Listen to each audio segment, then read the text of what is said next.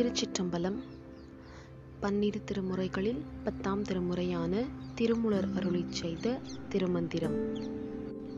பாடல் நூற்றி எண்பத்தி நான்கு வானப்பேறு அடைய வேண்டும் பாடல்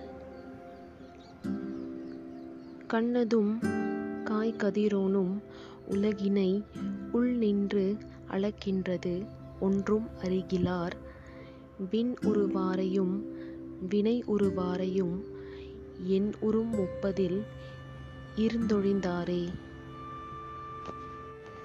பொருள். குளிர்ந்த சந்திரனும் வெப்பமான கதிரவனும் உலகத்தவர் உடலினுள் இருந்து வாழ்நாளை அளந்து கொண்டிருப்பதை யாரும் அறியவில்லை. வானப்பேறு அடைபவரையும் வினையுள் பட்டு அழிபவரையும் சூரிய சந்திரர் முப்பது ஆண்டில் பிரித்து விடுவர் திருச்சிற்றம்பலம்